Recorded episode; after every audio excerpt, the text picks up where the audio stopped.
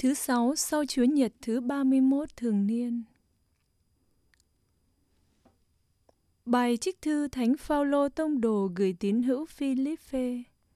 Anh em thân mến, anh em hãy bắt trước tôi và hãy để mắt nhìn coi những người ăn ở theo như mẫu mực anh em thấy nơi chúng tôi.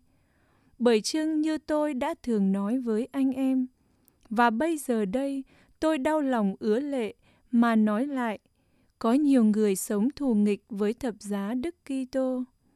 Chung cuộc đời họ là hư vong, chúa tể của họ là cái bụng và họ đặt vinh danh của họ trong những điều ô nhục. Họ chỉ ưa chuộng những cái trên cõi đời này.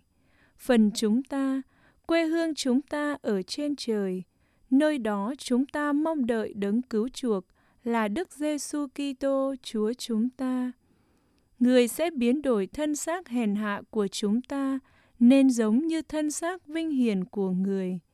Nhờ quyền lực mà người vẫn có để bắt muôn vật suy phục người. Bởi thế, anh em thân mến và quý yêu, anh em là niềm hoan lạc và triều thiên của tôi. Anh em thân mến, hãy vững vàng trong Chúa. Đó là lời Chúa. Tôi vui mừng khi người ta nói với tôi, chúng ta sẽ tiến vào nhà Chúa. Tôi vui mừng khi người ta nói với tôi, chúng ta sẽ tiến vào nhà Chúa.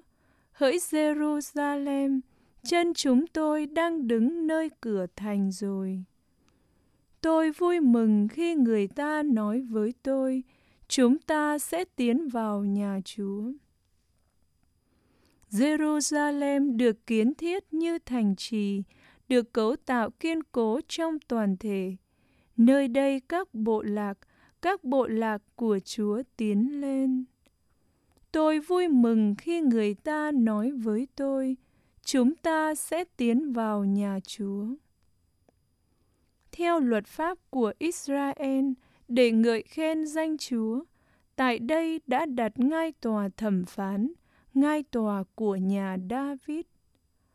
Tôi vui mừng khi người ta nói với tôi, chúng ta sẽ tiến vào nhà Chúa.